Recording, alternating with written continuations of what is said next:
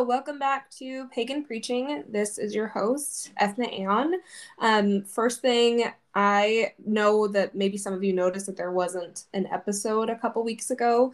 I was busy and Matthew was sick, so he wasn't able to record for us. But we're here now, and this is a really exciting episode because this is the first one where we have a special guest. On the show with me, I have FaeWilde, who is a fellow podcaster and neo-pagan, specifically an animist. And uh, yeah, the purpose of this podcast is for us to all learn from each other. And I feel in my heart that my listeners can learn a lot from Fae. So go ahead and why don't you tell us a little bit about yourself and your belief system? All right. Well, my name is FaeWilde, and I am from Oregon, and I um, I'm visually impaired, so uh, that makes uh, practicing a little bit different because I can't always, you know, grab the right colored candle for my ritual or something. But um, I've been a pagan for 16 years. I've been a practicing animist for three of those, and animism means so much to me because nature teaches us so much about balance it teaches us how to live um, and to honor everything around us, not just uh, you know the seasons, but everything, and and honor the spirits of all living things. So uh, that's why I love being an animist. So, would you? This is maybe an obvious question, but would mm-hmm. you consider animism to be under the neo pagan umbrella, or would you consider animism to be kind of its own separate thing? Well, I would say that um, animism, uh, to me, would definitely be under the neo pagan umbrella. Um, although it doesn't have to be. Like, you know, it, it can be its own thing, it can be just a philosophy that one follows, a belief that all things are alive. But for me, I feel like it's definitely under the neo pagan um, umbrella because so many things can be, your practice can be modified to your specific thing. You know, for example, I'm an animist, um, but I also am a kitchen witch as well. So, mm-hmm. You know, um, and then you know I've heard of people being Christian animists, or you know, and because animist animism can be a philosophy um, or it can be a belief system that one follows. And so I definitely think it can be, and it's definitely considered to be neo pagan. Okay.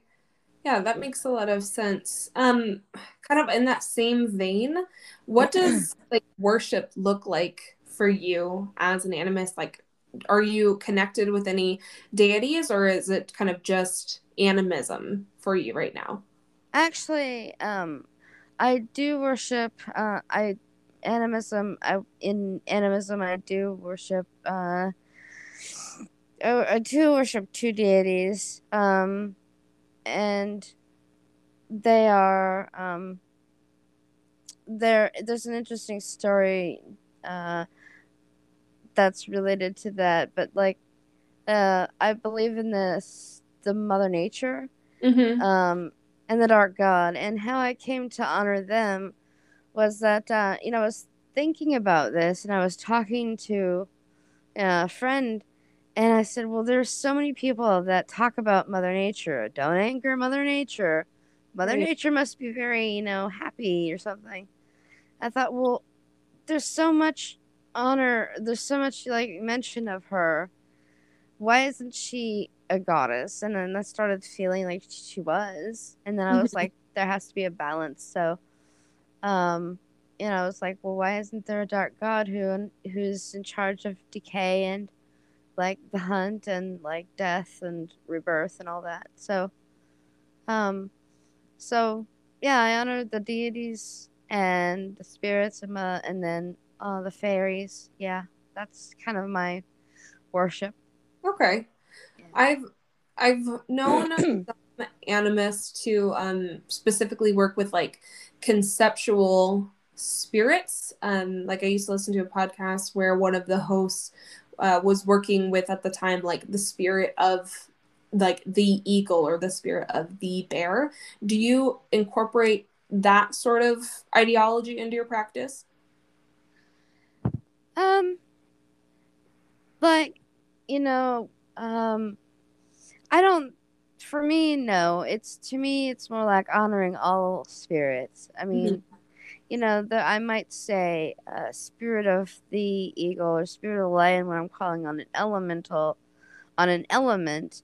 Um, but for me, that's more like a guardian. But I don't really, I don't really, uh, in my worship usually. No, I, I just, I honor all the spirits together is sort of a because I see animism as sort of uh, a web of lo- life and living, and all spirits are equal. Right. All they're all serving the web together.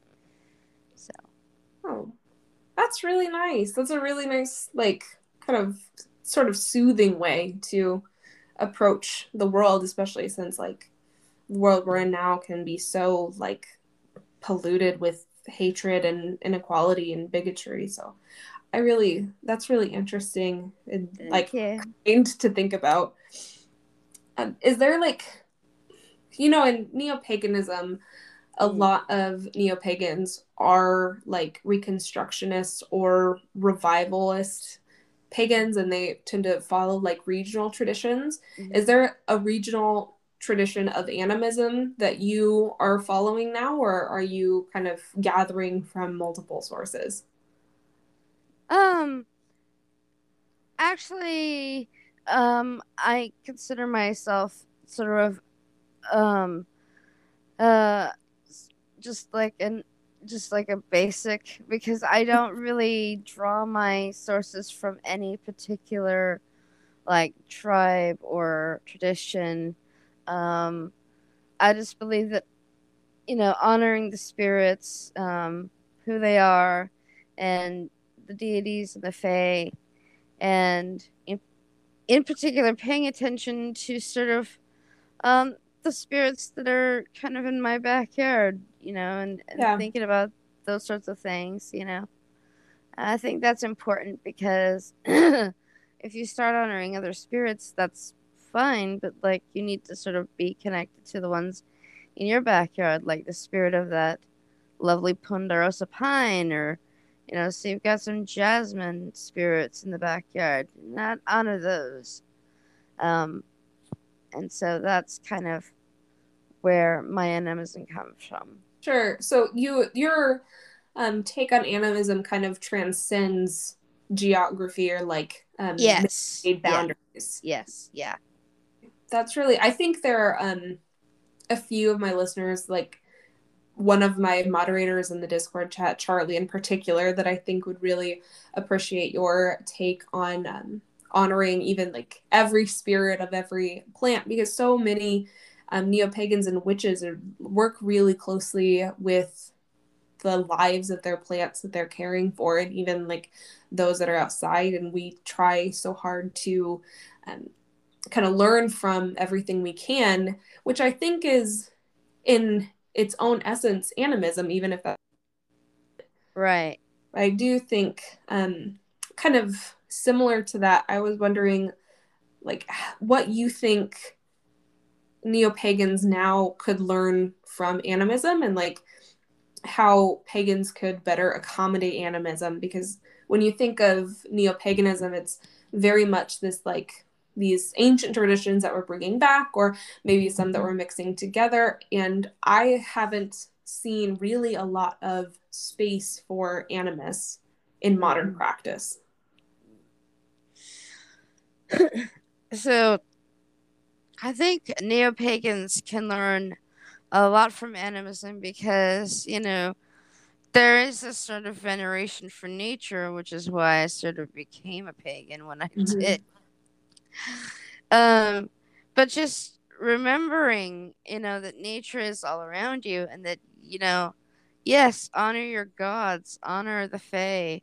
Um, you know, don't, you know, by all means.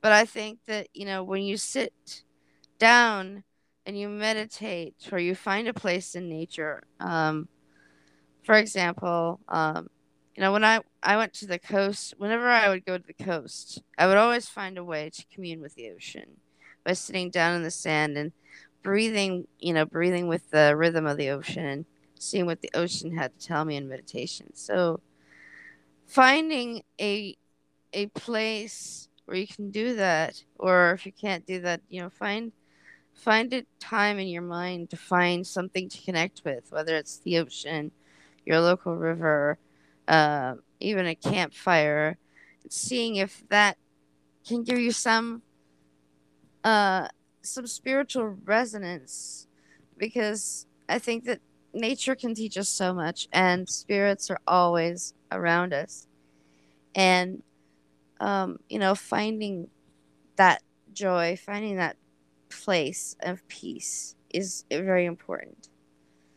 Um, I hope I answered your question. Oh yeah, you definitely did, and it actually made me think of something else. You know, like okay. I um, I'm a Hellenic polytheist, mm-hmm. and in Hellenism, there are a lot of deities that are personified concepts of things. Mm-hmm. Like um, uh, I've, I've been reading about myths of gods and heroes, and there's like Arachne, who I guess isn't really a deity, but like, you know, she personifies spiders. They're um, mm. the goddesses happiness and virtue that interact mm. with Heracles as he begins his journey. And I think, too, there are so many deities that have domains in the natural world that mm. instead of accessing the natural world through our deities, we can access our deities through the natural world. You know, so if somebody yeah. is a follower of like Poseidon, mm-hmm. then exactly what you said you know interacting with and connecting to the ocean and maybe seeing if you can build a stronger spiritual connection with yourself and your gods by immersing yourself in their domain. Yes. Yes that's that's definitely important. Yeah, yeah. and that's really overlooked a lot.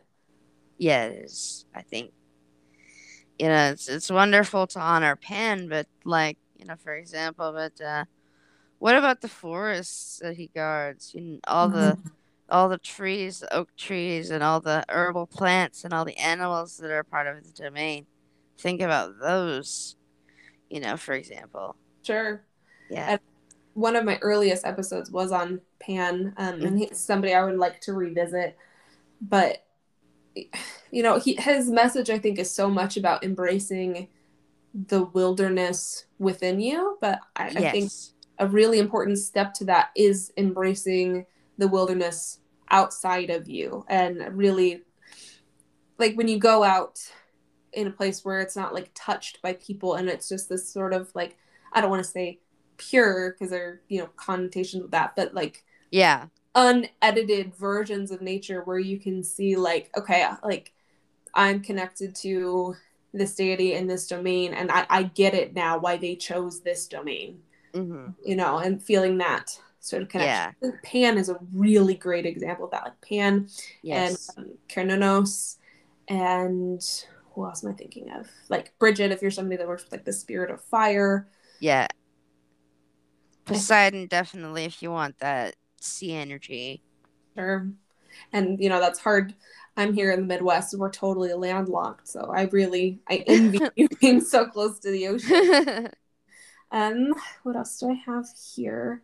Oh, I was curious. So, you know, you've you said you've practiced paganism and you've identified as pagan for you said 16 years? Yes. And you I mean kind of adopted a practice of animism about 3 years ago. So what drew you to animism? What made you think, like, I want to start to revisit my understanding of the world? well, you know, what's, what's funny about that is that um, when I started, um, I was, you know, your typical Wiccan, uh, mm-hmm. the typical Wiccan starting out. And, you know, that was fine but like I wanted something that was a little bit more different. And then, you know, through my love of cooking, you know, I was like, this there's definitely something here. And um but I think it really started when I was, you know, 24 and I was, you know, really young, and I, you know, I was very into like the history of hippies, and I was like, mm-hmm. you know, you gotta honor Mother Earth, and I think that's where it kind of started. Um, but uh, you know, but then you know, I became a pagan. It was like kitchen witchery, and I thought, you know, well, you have to like think about the herbs and the foods that you're eating, and try to cook seasonally and stuff like that when you can. Mm-hmm. And I was an eclectic um, witch for a long time, but I think it was just the belief in the fairies, the belief that nature was important, and I felt like I wasn't honoring nature enough. Um, but just you know, claiming, well, I'm a pagan, so I'm gonna hang out in nature. To me, it was sort of like I needed more. Um, so, and I thought, and I, you know, I studied animism, and I was like, that makes so much sense to me to honor, you know, all life all life. And to me, that became my journey into animism, and I've never looked back since. Sure. What I have here is how did you learn about animism, and and do you think the resources for animism are more limited than that of reconstructed or revivalist pagans? Oh well, um, the uh, I learned about it actually through um, because I wanted something that was sort of honoring all nature. So I was just looking on on Google because you know um, it's very hard to find, and that's another thing. Like it's very hard to find pagan material if you're visually impaired. There's not a lot there. There's a few audiobooks. There's there's several audiobooks, maybe 50 or so. Um, but there's not a lot out there. So, but I've always been sort of a researcher mm-hmm. and someone who likes to learn. So I, you know, I was learning about animism uh, on Google, and I was like honoring, you know, all things that are live and um and, and everything has a soul. That makes sense. And I do. I think that there's not a lot as much out there for animists as revivalist pagans what you'll find out there are lots of scholarly things. Um, you know, in, in encyclopedias, and there are a few books out there. Um, but there's not enough, uh, not not enough about animism as a as a belief. You know, usually it's talking about well the this tribe did this and that tribe did that and that this is how they did it, mm-hmm. they did it through totemism, and but like it's not it's not like the information that uh, that most pagan traditions have. Right. Yeah. Yeah, and I think that I wonder if that can be attributed to just like how old animism is. You know, I have um, a dual degree in history, religious studies, and mm, I was taught that. Yeah, I was taught that um, animism is the oldest religion. It is. Yeah. And yeah. I mean that that predates literacy you know like predates mm-hmm. written language so it's hard to have any resources on that at all but also um, places that remained animist are those that were hit hardest by imperialism and colonization yes. so we wipe that out too and like we just it's unfortunate that we have so little information but on the other hand it seems like animism is something that's really personal and really accessible if you don't have a lot of information. Like the core understanding is honoring each life form as like an important spirit that contributes its own sort of like weight and worth to the world and without them it wouldn't be the same on the planet right. and there's not really rules for that there no like there is sort of like a loose dogma or structure in revivalist and reconstructed branches of paganism. Yeah, so in a way, it's sort of. I guess in a way, it's sort of uh, it's it's balanced because like you know, there's no, you know, there's not a lot from. I mean, there's a lot from the scholarly, uh, you know, you know, portion, but not as much from the faith portion of it, and mm-hmm. and so like you sort of create your own traditions within animism because there's no, you know, well, you do it this way or you do it that way. but you can sort of you can sort of tailor it to your own uh your own practice and um you can sort of make that yours. And it, it to me and i do i find it very personal. I find animas extremely personal. It's all about how you feel and how you perceive the air the world around you. Sure. Yeah. Yeah. Um let's see here. I think the last question i have if you're comfortable with this um, just from checking out your own podcast it seems like being visually impaired is something that is like important for you to discuss and share with others um, and how it, i know that there are ways in which that would maybe hinder you and your practice because the world just isn't accessible to people no. that are visually and hearing impaired but do you think there are ways that being visually impaired has maybe given you some benefits that like kind of the abled bodied or those who aren't you know living with an impaired sense wouldn't have? I would say in in a way it does because um like you know uh there's so much information and that was a, one time i was you know talking with my mom about like the senses and I said, do you, do you sometimes just get overwhelmed by seeing too much? Actually, you can. And I'm like, well, I feel that like all the time with my, with my, you know, sense of touch and my sense of smell and my sense of taste. But um, I, I think in a way it can be beneficial because you don't have sight as your dominant sort of sense going uh, let me see exactly what you're doing here. You could actually, you can actually, uh, use all of your senses together, and because you have to use them all to sort of make up for not being able to see. Sure. You can like you know smell those flowers, and you know if they're edible, you can taste those flowers. You can listen to the bees all around you, and and and like you know smell it and just touch it. And I think, in a way, uh, the world can come alive if you want it to. And it, and I think it does in my cooking. Um, I think definitely does because I'm not I'm not uh for example when I'm cooking and I'm doing, you know, and I'm putting my energy into food. Um I'm not distracted by, oh, that doesn't look so good. I'm mm-hmm. more like, I'm more like, I want to know what the flavors are, the textures.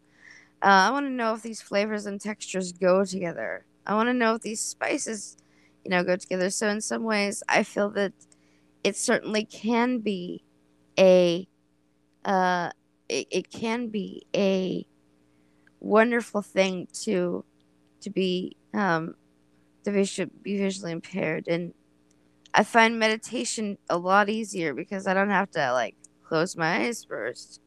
Uh, i can just sort of like okay you know. Right.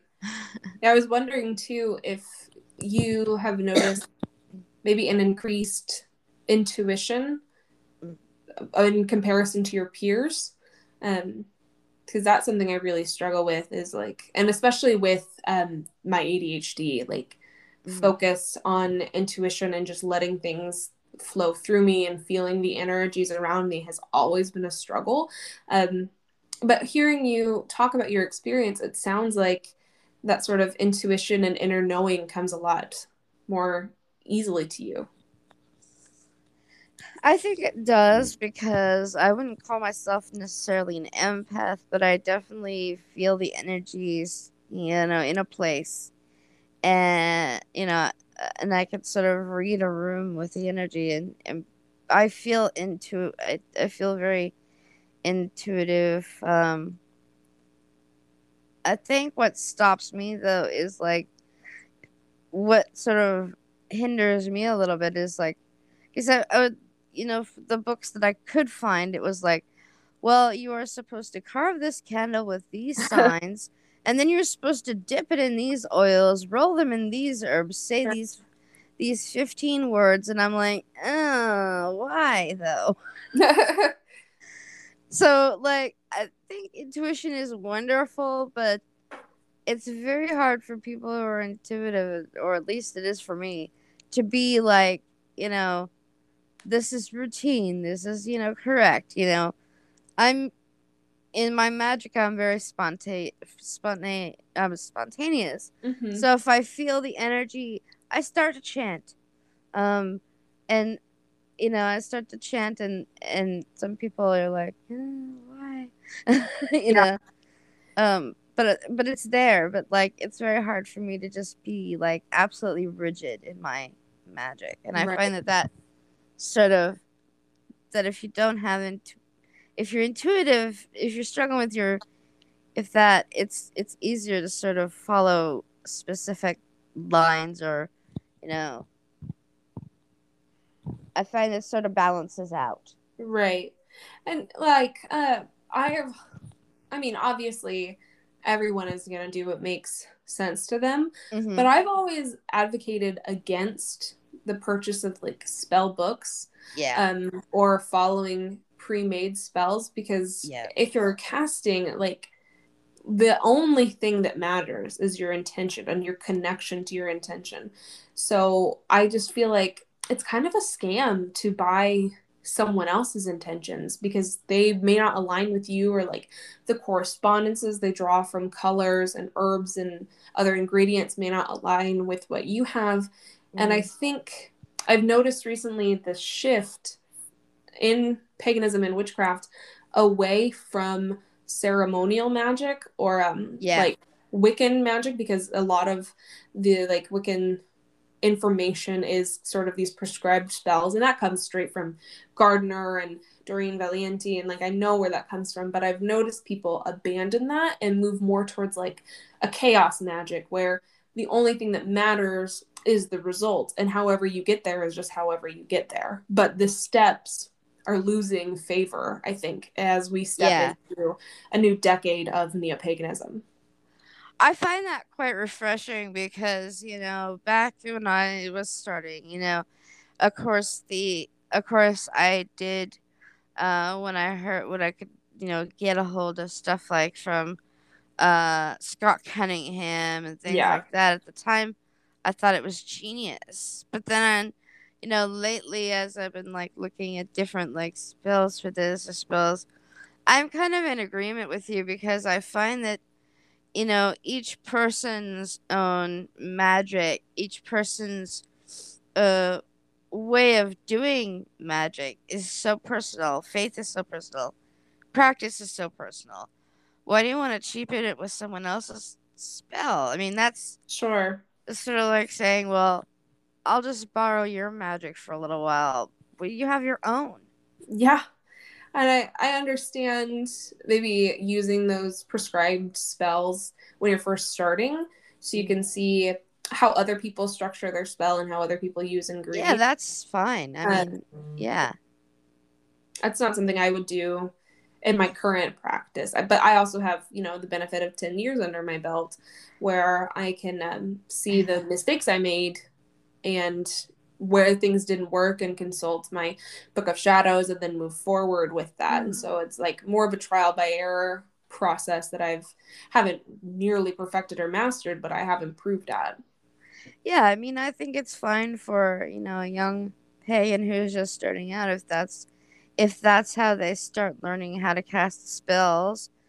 That's totally fine, but I think after a while there's a certain point and only you and the gods and the spirits, you know, uh, and the fae, if you honor them, know when you're ready to sort of step away from that. But like, there's a time where you just, where you should be like, yeah, this is great, and this served me for while. Find my own magic and do my own magic. Sure. I definitely agree. Yeah. yeah we got a little bit away from animism there for a second but i'm glad to hear your opinion on magical practice Mhm. um let's see. I guess to sort of wrap things up here, I is there any advice you would give to somebody who is just sort of starting out on their animistic path or who is interested? Yeah, I would say um you know follow your heart. Um listen to uh listen to your inner voice what's calling to you. And if you're you know, if you're wanting to start with animism, you can start that anywhere. Like, you know, find something that you feel connected to a plant or an animal like your pets and like you know try to um try to see if they have something to say. Meditate you know on nature and the the web of life and you know just start there. I would also start um, this is something i've always believed is start too by uh, just just seeing what sorts of things you can pick up if you find you know just see what sort of things you can listen to is your area full of like chirping birds or is it an industrial city and i think it's important to honor the spirits you know if you want to focus on a, on a specific region or tribal animism that's fine but I think it's important to also pay attention to your own backyard. What mm-hmm. sorts of spirits are there? And focusing on those. And that I guess that would be the advice I would have for anyone who wants to start with animism or is considering it. Perfect. That sounds that's really accessible, I think, and I think a lot of people are going to be able to um, digest easily a lot of what you've shared with us today. But I think that's about all our time. Uh, would you like to let people know where they can find you? Yes, um, my you can find me um, at Chronicles of Fae uh, podcast, um, and uh, and uh, I also have a page called the the Rainbow Pentacle on Facebook. That's sort of my own uh, my own sort of passions and and things that drive me. So you can find me there. Okay. I definitely appreciate this. Yeah, thank you so much for coming on the show. And um, uh, this is really cool. I hope to do more of these special guest appearances too. And it was an honor to have you on as our first. Thank you so much. Yeah, thank you.